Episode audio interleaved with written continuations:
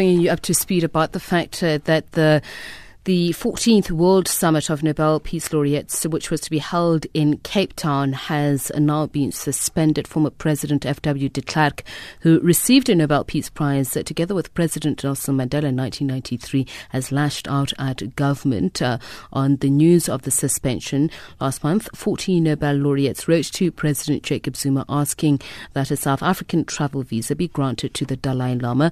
This was the third time in five years that he could not secure a visa to enter South Africa. De Klerk addressed a media briefing earlier on, together with Cape Town Mayor Patricia de Lille, who joins us now on the line. A very good evening to you, and thank you very much for speaking to us, Madam Mayor. Good evening, Teresa.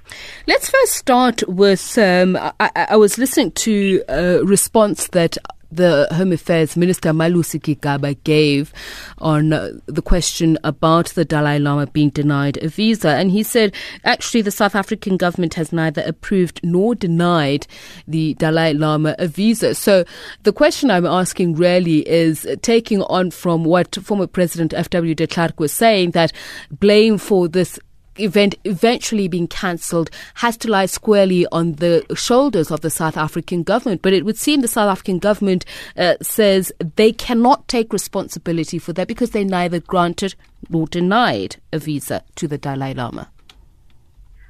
Well, there's no doubt that the South African government is to blame for this situation.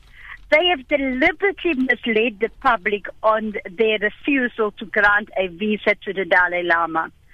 The South African government claimed that they have received no application, when in fact they made it clear to representatives of the Dalai Lama that no such visa would be issued for the attendance of the Cape Town summit this year.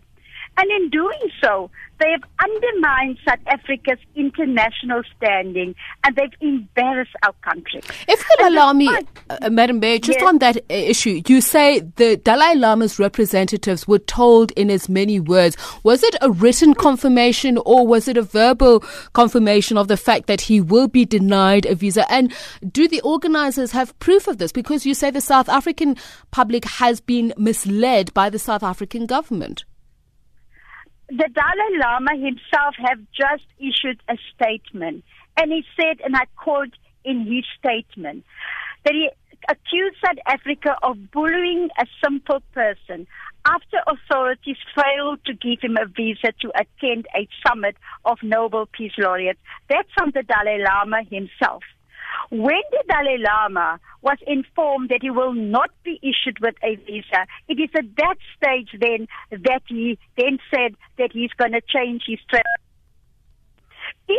It is true what the South African government is saying, why is it that China praised South African government for taking the so really, I am taking the word of the Dalai Lama, which is now being denied the first, the third time in five years a, a visa application. And you know, the summit is, is, is dedicated to the memory of our late Nelson, uh, Nelson Mandela. What do the organizers then intend to do? We use the words suspension, we refer to the fact that the conference has been called off. Does that mean there will be at some later stage a reconvening of the summit? Do you then consider having it on soil outside of South Africa? Well, together with the permanent secretariat of the World Summit of Nobel Peace Laureates, of Cape Town, uh, we are considering uh, the possibility of relocating the summit to an alternative uh, venue. Um, and so we will be making um, an announcement uh, uh, with that regard as, as, uh, as soon as possible, because that is also the demand by the Nobel Peace Laureates that the summit be moved to another country or that the visa to His Holiness the Dalai Lama it unconditionally.